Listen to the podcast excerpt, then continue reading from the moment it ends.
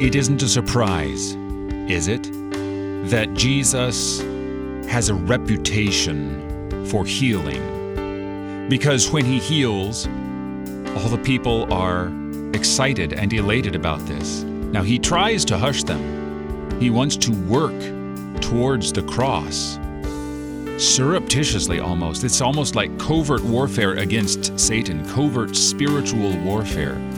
And yet, and yet, the more he chides them for spreading abroad the message, the more they do it and the louder they proclaim him. Wouldn't this be just the most marvelous thing for evangelism? It's absolutely the case. The more people receive healing from Jesus, in the scriptures here in Mark, we see it's physical healing, but in our case, it's spiritual healing.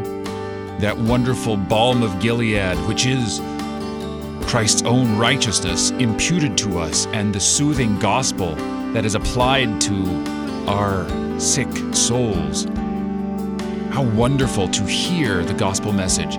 How can we not, after hearing it, go abroad and tell others about His healing us spiritually?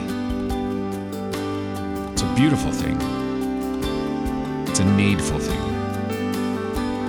You're listening to Oratio, part of your morning drive for the soul here on Worldwide KFUO. Christ for you, anytime, anywhere.